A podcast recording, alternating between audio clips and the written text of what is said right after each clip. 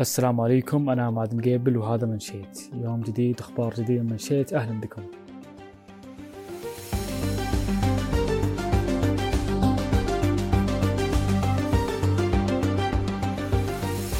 في حلقة اليوم راح نتحدث عن توظيف 330 ألف من أبناء وبنات الوطن في القطاع الخاص خلال العشر أشهر الماضية. أوضح مدير عام صندوق تنمية الموارد البشرية تركي بن عبد الله الجعويني أن الصندوق أسهم في دعم توظيف 330 ألف مواطن ومواطنة وتمكينهم من العمل في منشآت القطاع الخاص من بداية 2023 وحتى نهاية أكتوبر الماضي.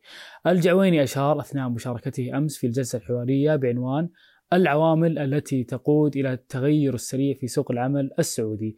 ضمن المؤتمر الدولي لسوق العمل إلى أن إجمالي مبالغ صرف برامج الدعم التدريب والتوظيف والتمكين التي قدمها الصندوق لمنشآت القطاع الخاص خلال الفترة الماضية بلغ أكثر من 6 مليارات ريال.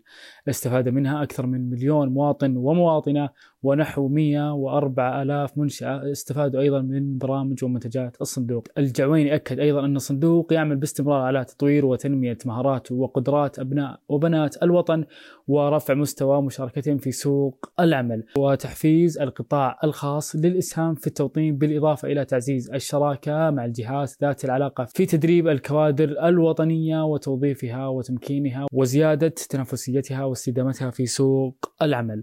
ومؤكدا على استمرار جهود الصندوق من أجل مواكبة متغيرات سوق العمل وتلبية متطلباته ومراعاة الاحتياجات والأولويات المتعلقة بالقطاعات.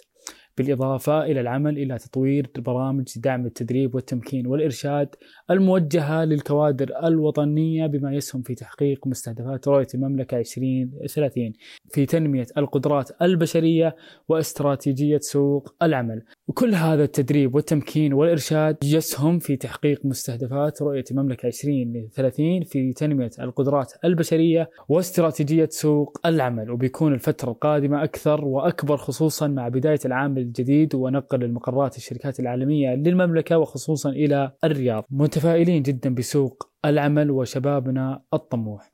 الآن قبل ما نختم خلونا نستعرض أهم الأحداث والفعاليات المقامة في المملكة.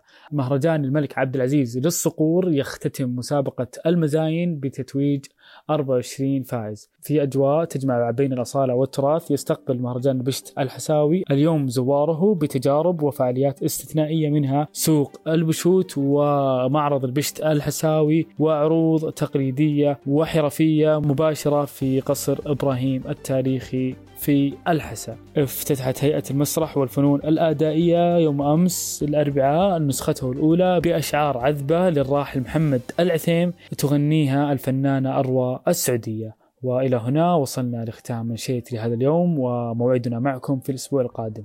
في أمان الله.